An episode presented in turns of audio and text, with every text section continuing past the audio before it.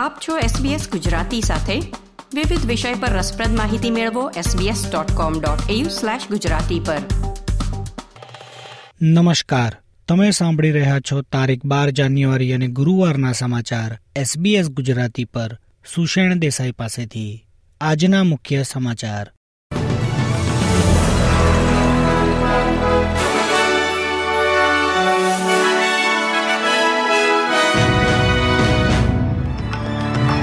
પ્રધાનમંત્રી અલ્બાનીઝી Papua new ગિનીની ઐતિહાસિક મુલાકાતે. વેસ્ટર્ન ઓસ્ટ્રેલિયામાં ક્યાં પૂર, તો ક્યાંક દાવાનળની સ્થિતિ. ઓસ્ટ્રેલિયામાં કન્ઝ્યુમર પ્રાઇસ ઇન્ડેક્સ બત્રીસ વર્ષની ટોચે.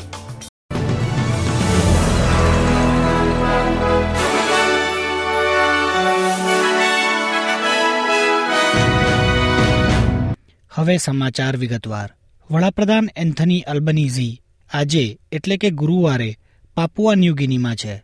તેમણે કહ્યું કે તેમની ટોચની પ્રાથમિકતા દ્વિપક્ષીય સુરક્ષા કરારને અંતિમ સ્વરૂપ આપવાની છે. તેઓ પાપુઆ ન્યૂગિનીની સંસદને સંબોધિત કરનારા પ્રથમ વિદેશી નેતા બન્યા છે અને તેમણે તેને એક ઐતિહાસિક ક્ષણ તરીકે વર્ણવી છે. તેમનું વ્યાપક ભાષણ, જળવાયુ પરિવર્તન, શિક્ષણ, આરોગ્ય, જૈવ સુરક્ષા અને ઇન્ફ્રાસ્ટ્રક્ચરને સ્પર્શ છે. પરંતુ આ ક્ષેત્રમાં ચીનનો વધતો પ્રભાવ એ સૌથી વધુ વ્યાપકપણે ટિપ્પણી કરવાનો વિષય બન્યો છે.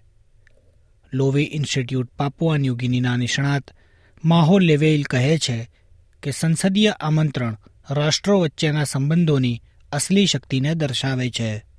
અત્રે ઉલ્લેખનીય છે કે નવેમ્બરમાં એપીઈસી સમિટમાં પપુઆ ન્યૂગિનીના વડાપ્રધાન જેમ્સ મારાપેએ ચીનના રાષ્ટ્રપતિ શી જિનપિંગ સાથે મુલાકાત કરી હતી. અને આ વર્ષના અંતમાં તેમને બીજિંગ જવાનું આમંત્રણ આપવામાં આવ્યું છે.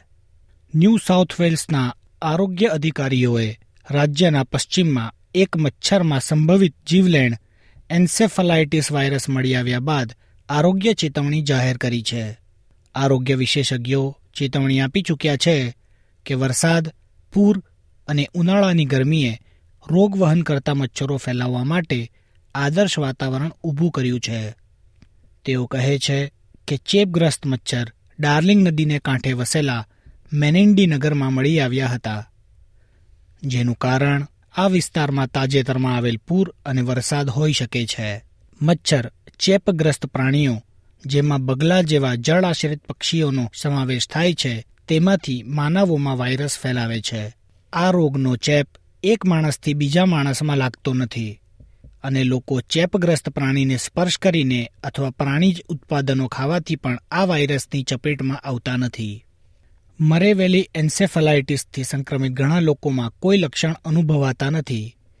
પરંતુ કેટલાકને ગંભીર ચેપ લાગી શકે તેમ છે. ચેપગ્રસ્ત લોકોમાં લગભગ અઢીસોમાંથી એકને મગજમાં બળતરા થાય છે, જે નર્વસ સિસ્ટમને કાયમી નુકસાન અથવા મૃત્યુનું કારણ પણ બની શકે છે. વેસ્ટર્ન ઓસ્ટ્રેલિયામાં અધિકારીઓ કિમ્બરલી પ્રદેશમાં પૂરના નુકસાનનું મૂલ્યાંકન કરી રહ્યા છે. ફિઝરોય ક્રોસિંગ પર નિર્ણાયક પરિવહન લિંક પૂરના પાણીમાં તૂટી પડ્યા બાદ સંરક્ષણ કર્મચારીઓને પુલ બનાવવા માટે બોલાવવામાં આવી શકે છે. ફિઝરોય ક્રોસિંગમાં આશરે એકસો ત્રીસ સરકારી માલિકીના ભાડાના ઘરોનું મૂલ્યાંકન કરવામાં આવી રહ્યું છે. રાજ્યના હાઉસિંગ મિનિસ્ટર જ્હોન કેરીએ ચેતવણી આપી છે કે પુનઃનિર્માણ કાર્ય શરૂ થાય તે પહેલા કેટલોક સમય લાગી શકે છે. ફિઝરોય ક્રોસિંગથી નુંકનબા સુધી પૂરની સ્થિતિ બની રહી છે, જો કે પાણીનું સ્તર ઝડપથી ઘટી રહ્યું છે. વેસ્ટર્ન ઓસ્ટ્રેલિયામાં ડોનીબ્રુક બાલિંગઅપ પ્રદેશમાં બુશ ફાયર કાબુ બહાર થઈ ગયેલ છે. કટોકટીની ચેતવણી આપવામાં આવી છે અને ફાયર એન્ડ ઇમરજન્સી વિભાગે જાહેરાત કરી છે કે જીવન અને ઘરો માટે જોખમ ઊભું છે. આ કારણે સ્થાનિકોએ તાત્કાલિક પગલાં લેવાની જરૂર છે. વિભાગનું કહેવું છે કે બુશ ફાયર વીજળીથી શરૂ થઈ હતી અને હાલ સુધી કાબૂમાં આવી નથી. તેઓ રહેવાસીઓને વિનંતી કરે છે કે જો રસ્તો મળે તો સલામત સ્થળે ખસી જાય અથવા પોતાના ઘરમાં જ આશ્રય લેવા માટે તૈયાર રહે. બ્યુરો ઓફ સ્ટેટિસ્ટિક્સના આંકડા દર્શાવે છે કે નવેમ્બરમાં ચાર લાખ ચુમ્માલીસ હજાર નોકરીઓની જગ્યા ખાલી હતી, જે ગયા મહિનાના આંકડાઓ પર પાંચ ટકાનો ઘટાડો છે. તેનો અર્થ એ છે કે દરેક બેરોજગાર વ્યક્તિએ એક પોઈન્ટ એક નોકરી ઉપલબ્ધ છે. નવેમ્બરનો કન્ઝ્યુમર પ્રાઇસ ઇન્ડેક્સ પણ બત્રીસ વર્ષના ઉચ્ચ સ્તરે પાછો ફર્યો છે, જે વાર્ષિક ધોરણે છ પોઈન્ટ નવ ટકાથી વધીને સાત પોઈન્ટ ત્રણ ટકા થયો છે. સરકારના ફ્યુલ એક્સાઇઝને પુનઃસ્થાપિત કર્યા બાદ પેટ્રોલનો ભાવ પણ ઊંચો બની રહ્યો છે. તાજેતરનો ફુગાવો અને છૂટક વેચાણ અહેવાલ સૂચવે છે કે રિઝર્વ બેંક પાસે સત્તાવાર વ્યાજદરો વધારવાનું કારણ ઉપલબ્ધ છે. ન્યૂ સાઉથ વેલ્સના પ્રીમિયર ડોમિનિક પેરોટેટે સ્વીકાર્યું છે કે રાજ્યમાં કોઈપણ ભાવિ હાઉસિંગમાં સુધારા માટે સ્ટેમ્પ ડ્યુટી અને લેન્ડ ટેક્સ એમ બંનેનો સમાવેશ કરવાની જરૂર પડશે. શ્રી પેરોટેટ લાંબા સમયથી લેન્ડ ટેક્સની તરફેણમાં વન ઓફ ટેક્સને નાબૂદ કરવા માટે ઝુંબેશ ચલાવી રહ્યા હતા.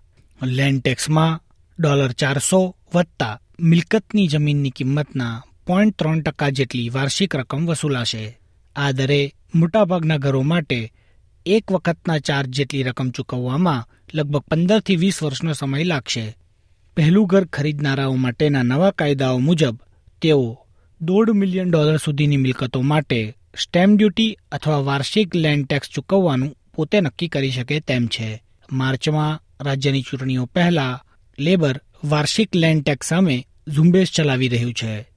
તેઓ મુજબ, તે પરિવારના ઘર પર કાયમી કર સમાન છે. જો તેઓ ચૂંટણી જીતીને સરકાર બનાવશે, તો તેને રદ કરવા માટે પ્રતિજ્ઞાબદ્ધ છે. આજના સમાચાર સમાપ્ત થયા. ધન્યવાદ. લાઇક શેર કોમેન્ટ કરો. એસબીએસ ગુજરાતીને ફેસબુક પર ફોલો કરો.